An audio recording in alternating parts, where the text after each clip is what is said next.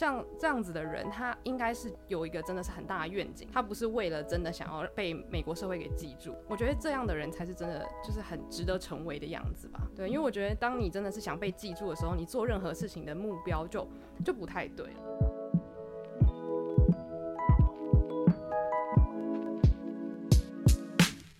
欢迎收听《Girl Power Talks》女力新生，这是一个集结女力和支持女力梦想的访谈频道。我是节目主持人 Ann。今天我们周五上新的节目和往常的专访不太一样，因为女力新生加入了一个由十八位女力播客，包含我自己推行的女力播客串联。而我们这十八个节目就是统一在这一周的单集，各自挑选了一个自己特别有感触的角度切入来分享，可以帮助和鼓励女性的内容。除了有职场、健康管理、个人成长，还有社会框架。心态的突破，我们一直到这周日的晚上都会陆陆续续有这些优质的单集内容发布出来。只要在你使用的 Podcast 收听平台上搜寻“女力播客串联”，就可以直接挑选你有兴趣的主题来收听。也希望透过这一次串联的合作，可以让更多人听见来自不同背景、不同面向、从事不同行业的 Podcaster 播客们一起分享女力精神。首先要非常感谢。我们上一棒的法法样播客介绍女力新生这个节目。好了，那切入正题，今天女力新生针对这个串联活动，我们策划的单集内容是分享一位具历史性的女力代表，她是美国创国元老之一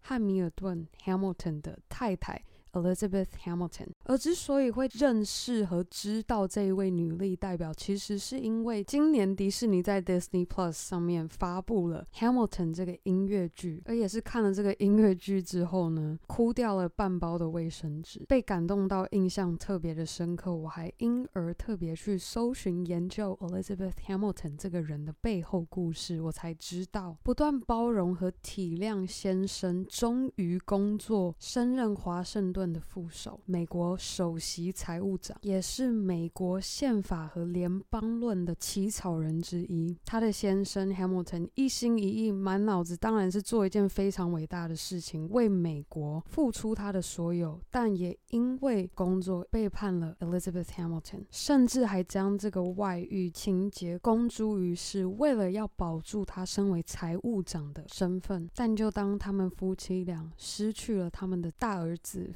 失去孩子的痛，也许让 Hamilton 重新检视，当他全神贯注只在乎功名成就，其实在家庭、亲情和与妻子的感情失去了多少。但没想到，在夫妻俩重建了感情和信任后，他的先生和政坛上的死对头对上了一场拔枪的对决，最终他的先生也因中枪而过世了。但 Elizabeth Hamilton 对她丈夫的爱，在先生过世后，不断推动着她成为美国第一位最具影响力的女性慈善家，还在纽约成立了第一间私立的孤儿院。这间孤儿院历经了两百一十四年的历史，到现在都还在帮助着在美国的孤儿。好了，听我说了这么多，我今天其实还邀请到和我同样深深被 Elizabeth Hamilton 感动的午后女子会主持人舒雨和雨洁和我一起来聊聊这样一位具历史性的女力代表带给我们什么样的启发？还有同样身为 Podcaster 创作者的我们，可以如何学习像 Elizabeth Hamilton 的女力精神？我觉得 Elisa 那个能屈能伸的精神。嗯、然后我刚刚就想到，就是古时候有一句话是说“大丈夫能屈能伸”嘛。可是其实事实上证明，女生也可以，并不是大丈夫才做到这件事情。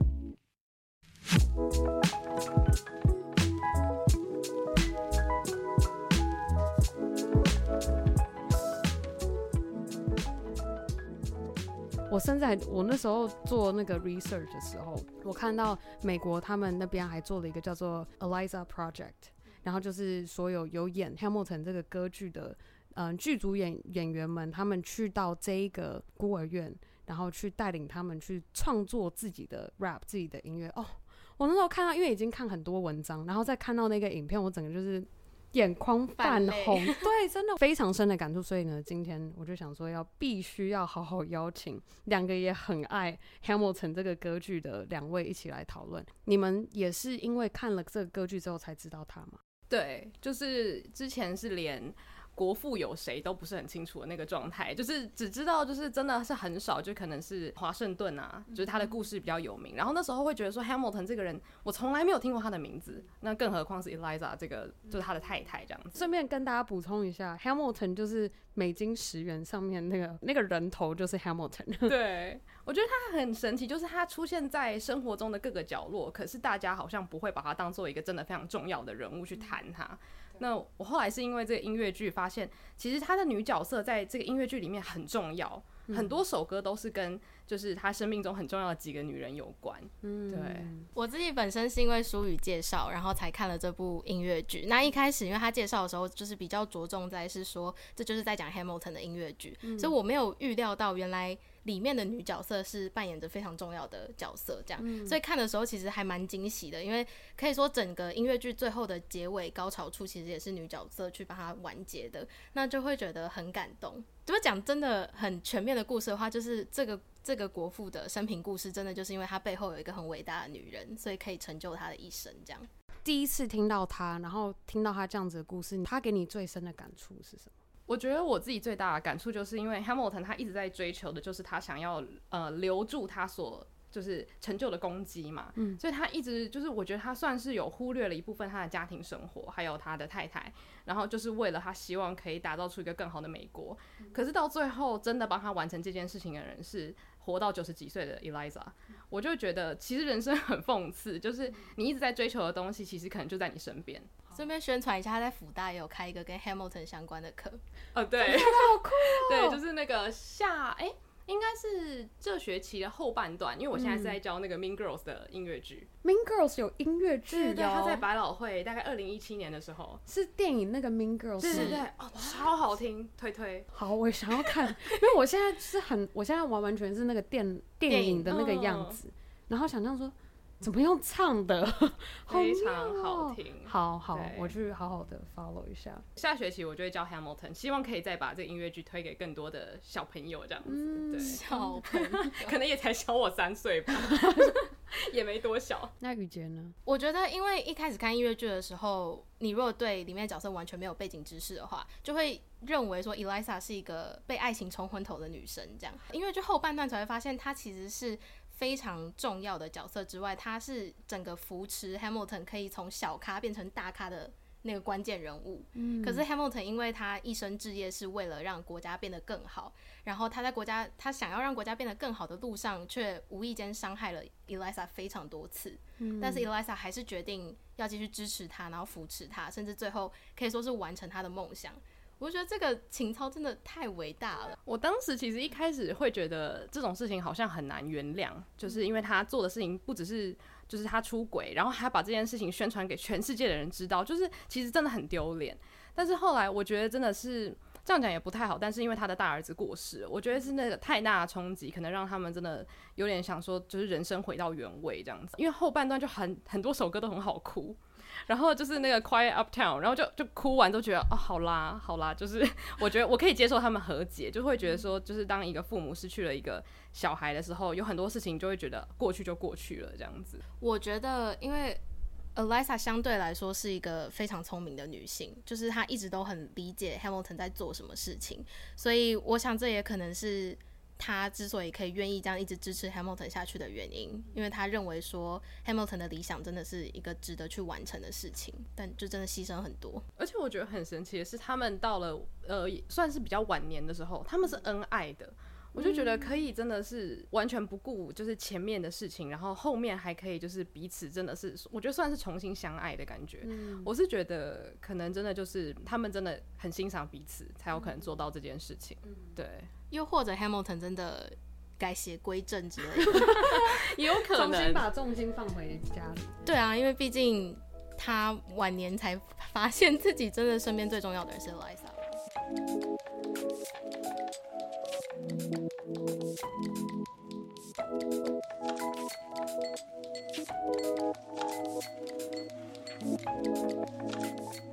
听听了他的故事之后，给你最大的启发，或者有没有点燃你心里面哪一颗，就是身为女性的那个感触？你会觉得说，哇，她的心胸情操这么的宽广，然后还为美国社会做出这么多的贡献，她有没有点燃你心中的什么样的火，让你想要觉得说，哎、好，我今天我希望未来十年后或者二十年后的自己可以成就一点什么？其实我一开始会被启发的都是里面的男性角色，但是因为我觉得很多原因是因为 Eliza 在一开始比较是。辅助的角色，所以就是前面，例如说像是 Hamilton 跟 Burr 他们之间的，呃，我觉得他们之间的角色对立让我很有感，因为就是有点像是你。呃，有的时候比较保守的时候，很像 Bird 的那种性格，嗯、就是一直在等待一个最佳的时机。他那首歌是怎么唱的？你说 Wait for it，对不对？对，Wait for it，对。他就一直在等，然后 Hamilton 就是他随时都准备好要出击。嗯。然后我就会觉得，哎、欸，可以从这两首歌或者这两个角色看到很多自己的面相。可是后来越看越看，就会越来越喜欢里面的女角色，因为我觉得像 Eliza，她就是。他他很内敛，可是我觉得他很有智慧，因为他在最后一首歌的时候，他就有讲说，哎、欸，他他成为了有点像 Hamilton 原本想成为的角色，对于社会做出很多的贡献，而且他一直到好像真的快要九十岁的时候还在工作，还在当慈善家，还在募款，所以我就觉得像这样子的人，他应该是有一个真的是很大的愿景，他不是为了真的想要被美国社会给记住。我觉得这样的人才是真的，就是很值得成为的样子吧。对，因为我觉得当你真的是想被记住的时候，你做任何事情的目标就就不太对了。嗯，因为你是想要被大家看到嘛，有点为了别人而活。对，对啊。但是我觉得 Eliza 她做的事情是，她希望可以就你像是成立孤儿院的话，她是以帮助别人的角色，嗯，我就会觉得这样的女人是更值得敬佩。对啊，就不是说希望她可以获得。什么？但是他可以贡献是什么？对对对、嗯。那所以你这样子给自己有没有一个未来的愿景？我自己会觉得，就像我希望是可以成为像 Eliza 这样子的人，就是不要是为了想要被角色社会看见而做出任何贡献，而是因为我觉得这个贡献是好的，我去做。然后我觉得这个愿景是好的，我去推广。那今天就算没有人记得我的名字，那也没有关系，因为这件事情本身是好的，那它就是好的。这样，我觉得这其实。这个很值得探讨诶，因为有的时候我们人会希望有一种归属感、被肯定的感觉，所以有的时候那那感觉是一个误导，一个那叫什么错误的 signal，好像感觉说，诶，我今天被看见，我做的努力被看见，然后我当下的感觉很好，所以就会以为说，诶，对，这个是我喜欢、让我开心的，所以有时候这样子这样子一直追下去，其实就会忘记说，变成就是像你说的，想要活在。大家看得到的那个样子，对，我觉得这创作者可能都会有类似的感觉，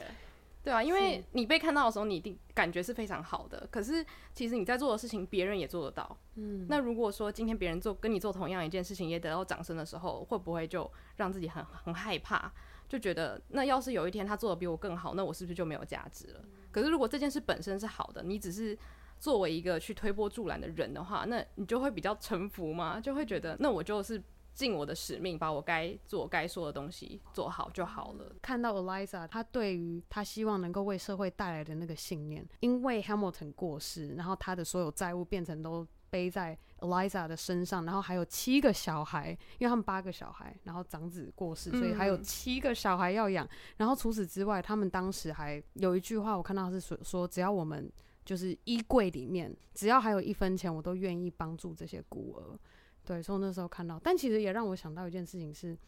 ，Hamilton 也是一个，哎，他他，他也是个孤儿，嗯、他是年轻搬到搬搬到美国的时候就是一个孤儿，是，所以我我其实我在想说，是不是也有部分的情节让他特别想要去照顾到像这样子的，哎，我觉得有可能，对不对？因为对他的爱，因为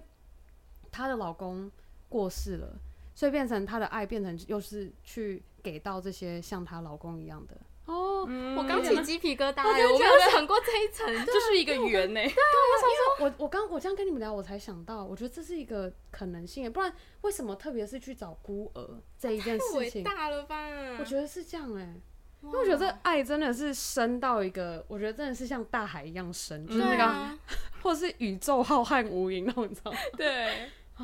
天哪！哦，而且刚刚那个 Anne 有提到说，Eliza 就是家里面他只要找到一一美分都会想要给别人嘛。对，我就想到其实他跟小妇人里面的那个妈妈的角色非常的像，嗯、就是即使是自己的生活非常的困苦，可是只要他们给得起的，他就想要帮助人。我觉得这个也是一个很值得敬佩的精神。真的，嗯，反射在午后女子会，你们在经营 podcast 这个上面，你们觉得内心是什么样的动力，会让你们除了平时在做自己白天让自己能有一些收入的工作之外，是什么样的动力在推动着你们定期定时，然后产出优质又好的这样子 podcast 内容？谢谢。就是我有跟舒宇聊过一件事情是。我自己的想法是我，我比较希望午后女子会作为品牌，让更多人知道，而不是知道我们是谁。因为我觉得我们是谁不重要，而是我们的节目想要传达的理念跟制造的社会氛围是我想要传达的东西。嗯、是，嗯，你们想要传达的氛围是？之前雨杰他就有讲说，他希望这是一个充满包容性的平台，嗯、所以我觉得他说像是，嗯，我们两个是谁不重要，重点就是我们是一个。团体就是我们是一个集体，我像是一群女性的感觉。因为像其实我们在讲很多可能电影或是文学的时候，就有提到说，其实很多女生可能从小到大的教育是会去分化，说，诶，这女主角是这种比较特别的女生，然后坏女人是怎么样子的。所以就是女生通常群体里面会自己分化，说，诶，谁是特别的，然后谁是比较就是那种大家讨厌的女性。哦、对对对那。我会觉得说，那希望透过这样的节目，大家可以去讨论说，哎，其实女生有各种样貌，那这些样貌都是可以被接受的，不是说去嗯形塑一种哦，好像大家比较喜欢这样的女生，我们要成为这样的女生。嗯。所以我觉得可能很多节目其实都有这样的愿景，所以大家会希望说可以团结在一起。那我觉得像跟听众就有点像是朋友的感觉，那可能就会有听众说，哎，听到你们哪一集，然后你们讲到对自己很不安的点，我也是一模一样的感觉。那听完之后，我就会觉得哦，原来我的烦恼其实没有那么严重，大。家都很像，希望说就是可以把我们自己喜欢的东西推广出去，因为其实你把自己喜欢的东西推广出去，那你的同好就会更多。嗯，那你在聊的时候就，就哎就会有更多人就是会加入你这个讨论，因为我们把我们的声音或我们的故事放在网络上，让更多人看到，然后他跟你能够产生情感上的连接的时候，然后他就会很主动的跟你认识，然后无形之中。就因为做 podcast，然后就认识了更多，就像你说的，有相信同样理念的好朋友们。就像今天可以跟就是舒雨跟雨洁在这边录节目一样，对、嗯，真的。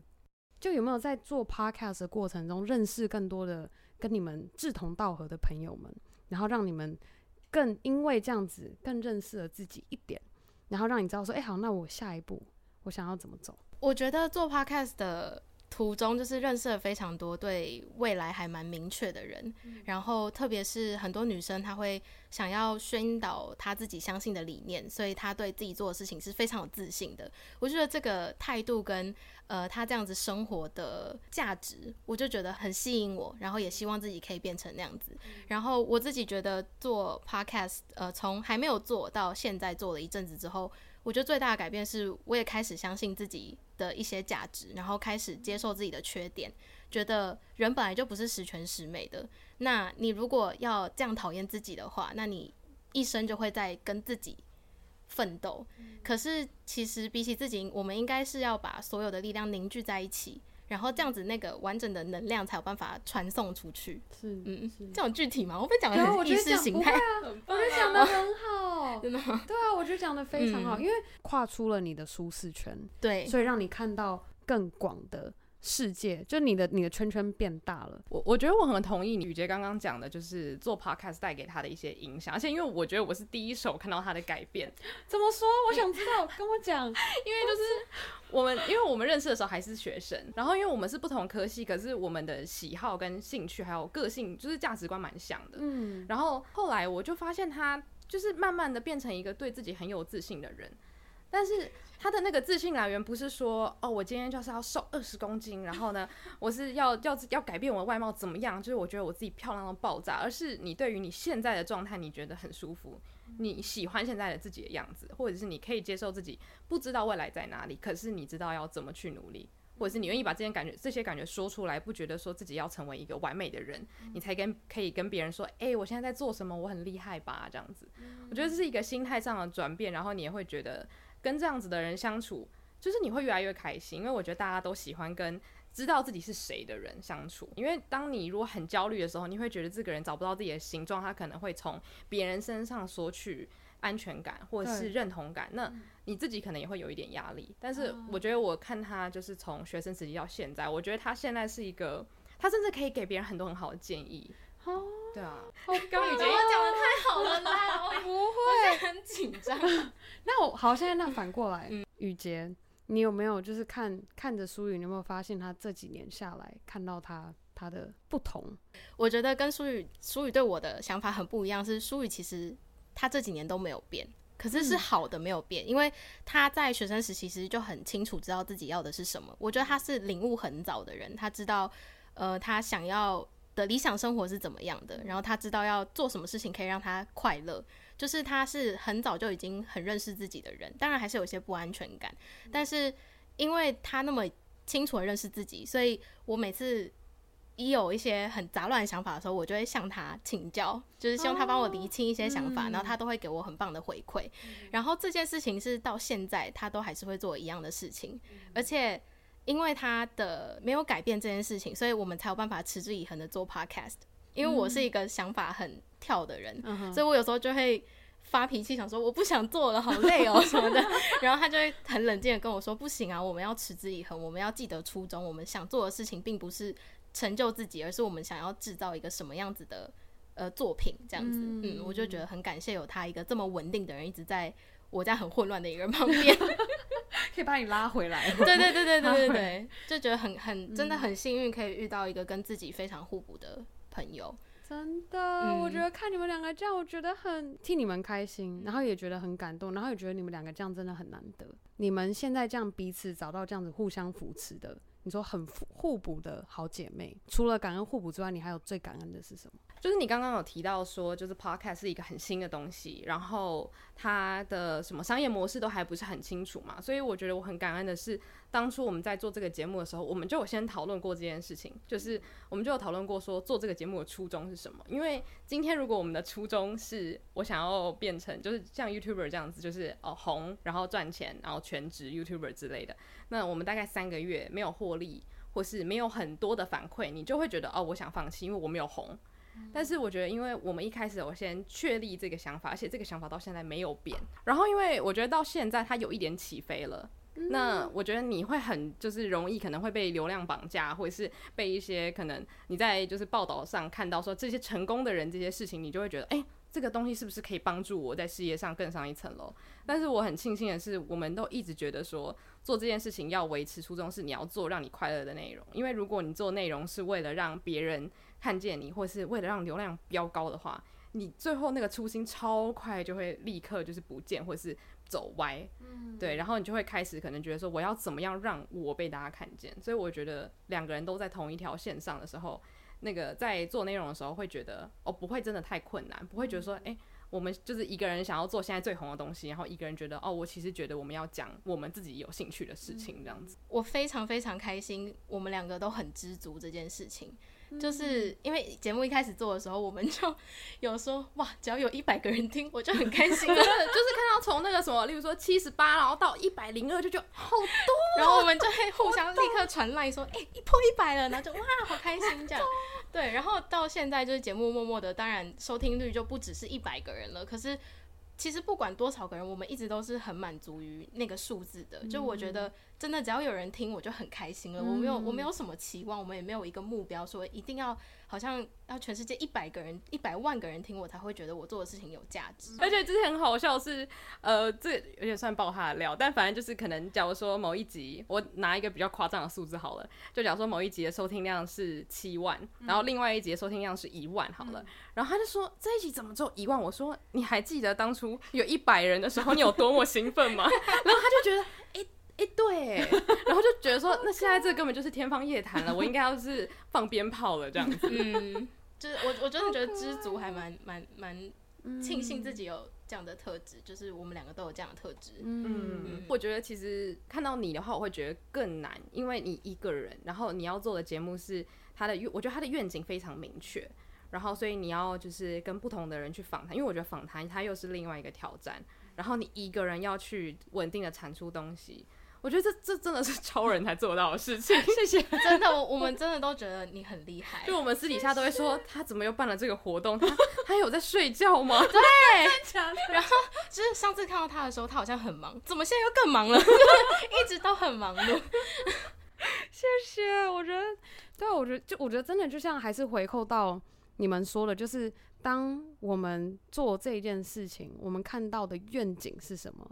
然后一样就是再回扣到我们今天想要一起分享这个具历史性的女力 Eliza 的故事，我觉得真的就是像她是希望能够带给美国更好的社会，但我想要看到的那个愿景是说有更多的女性可以勇敢的跨出那一步。我我觉得真的是你做到一个。你真的很有热忱的事情的时候，钱多跟少不是重点，这就是真的是要做到那件事情的时候，你才可以体会到什么叫做你拿很少钱，你还是很快乐。因为就发现你真的需要的东西不多，因为物质能够满足你，就是大概就是几天的快乐吧。可是你就是有的时候就醒来想到，哦，我有一个节目，然后这个节目可以让我认识好多人，就我觉得那个快乐是就很难去比拟的。对对对，真的，你知道我甚至因为我就当你收入在。你收入收入有变化的时候，你就会开始检视你的开销，然后开销我就开始，我本来以前都一定会，因为之前在大陆工作，所以就会经常会搭飞机，然后所以经常可以逛免税，嗯、所以就会经常买那些专柜的保养品，对。嗯然后我就会开始好好的看康世美的，就看里面有些什么产品可以用，这样。然后这样子做这样子的转换之后，我就觉得，哎，靠，露得清的乳液也爆好用了，你知道吗？我以前连看都不会看，就觉得说，哦，要用 Kiehl's，要用什么什么这些专柜的名牌。然后我突然用到用到那个露得清的一些东西，哎，这也很好用啊。然后我疯了，之前花三四倍的钱在买这些东西，然后现在用到就是。以前四分之一、五分之一的价格就可以买到一样的。我这个我们就讲到专柜，就不提什么 La Mer 那种，就是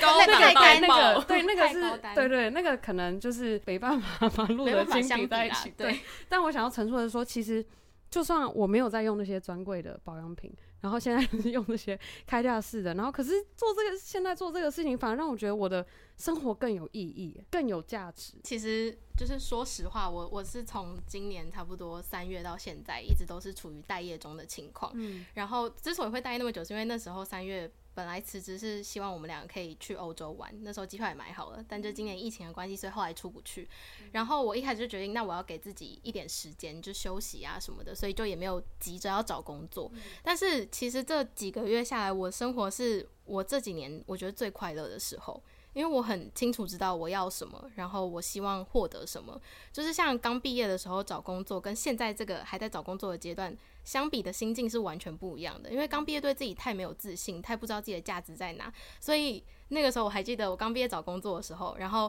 譬如说早上投履历，然后下午只要没有人打电话给我，我就会看着窗外想说：天哪，我真的好没用哦！下午下午而已，他是不是哎，舒雨，他是不是打给你就问你说：哎，我我找不到工作了，我的人生 末日哦！哎，你你找工作那一段时间，我没有听到太多你的消息，是就是对你没有讲透露太多你的不安。哦，因为我是跟另外一个一起找工作的朋友，我们会一起透露不安，然后就是形成那个你知道不怎么好的。大黑洞，对对对，就是一起这样子自我怀疑，对，嗯、所以我也是曾经经历过那样的阶段，嗯、然后到现在就是，我就觉得虽然我也是在找工作，可是我投完履历如果没有回应的话，我不会有觉得自己的价值受到任何一点影响，就只是会觉得说啊，那没办法，我就不是这家公司需要的人，那我就再找下一家，我再努力就好了，嗯、而不是真的一直自我怀疑，说我就是太没用了，所以没有人要用我这样，嗯。我不知道为什么我刚讲那句话，我觉得莫名的有种喜感。哪哪一个？当天下午。对，然后还有你说，哦，就是我太没用了，所以 我觉得莫名的很有喜感。不是因为，因为说你知道，我以前真的是一个对自己超级没有自信的人，我很常会想这种。哎、欸，我看不出来，我第一次认识你的时候完全看不出来，因为那时候，因为你第一次认识我的时候，我刚离职，是我人生最高峰。原来如此，他那时候超开心，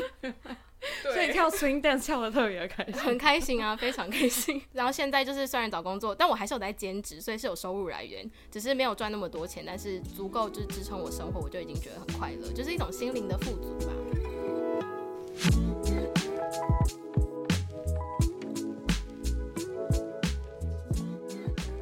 你觉得 Eliza 的 girl power 是什么？我觉得 Eliza 的 girl power 就是她化悲愤为力量，因为我觉得她她的她真的是经历过那个悲跟愤，因为她有点像是被背叛，然后她所相信的一切被推翻，因为她一开始其实也是不相信她的老公有出轨这件事情，但是我觉得她最后是。她她居然成为她老公的分神，就是在她老公过世之后，她成为了比她更厉害的。她把她的事情讲出来之外，她还成为了慈善家，她做了更多更多更多。所以我觉得她没有让这个就是让她悲愤的事情，就是停止他人生继续往前进。嗯，对，我觉得这真的是一个很像英雄这样子。对，没有让这些事情打倒他。我的话就是我前面有提过，我觉得 Elisa 那个能屈能伸的精神。然后我刚刚就想到就是。古时候有一句话是说“大丈夫能屈能伸”嘛，可是其实事实上证明女生也可以，并不是大丈夫才做到这件事情。反过来，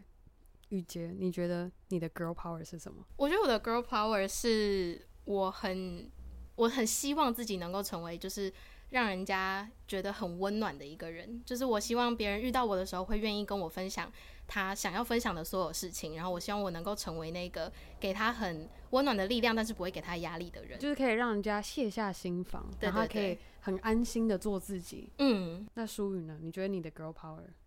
是什么？我觉得我的 girl power 就是我想要把我自己欣赏的女性角色，他们身上的力量，还有他们带给我的改变推广出去。我觉得这个推广的。就是这个动作对我来说就是我的 girl power，我希望可以让就是我自己所得到的能量，然后让别人也觉得可以就是从这些东西身上获得力量。嗯，嗯，我发现你们两个真的超互补诶，就刚光是听你们两个的 girl power，一个是希望能够让对方可以敞开心胸的来跟你分享，然后另一个是希望能够把这一些有所获得的这个故事的内容，然后再分享出去。你有发现那个循环？欸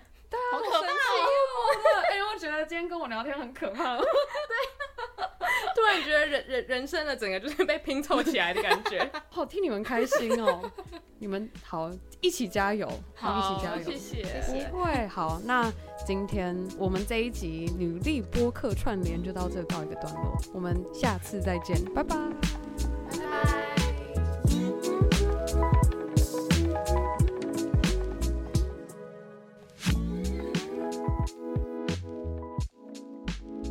上就是我和午后女子会合作的女力串联单集，希望正在收听的你和我们一样，同样被 Elizabeth Hamilton 的故事和女力精神感动。那么接下来我们串联的下一棒是 Tasha 健康管理。Tasha 是一位热爱饮食营养与各种运动的主持人，她将结合她身为护理师的知识，希望把她专业的知识内容用简单的话分享给她的听众，让一般大大众觉得健康不再是遥远且复杂的事情。他的节目中将分享关于饮食营养、日常保健、心理健康。希望他用心经营分享的这些内容，能够帮助到更多人照顾好自己的身心灵健康。那 Tasha 的串联单集主题是：听过生理期瘦身法吗？可行吗？这主题还蛮有趣的，有兴趣的你别忘记在你的 Podcast 搜寻上找 Tasha T A S H A 健康管理。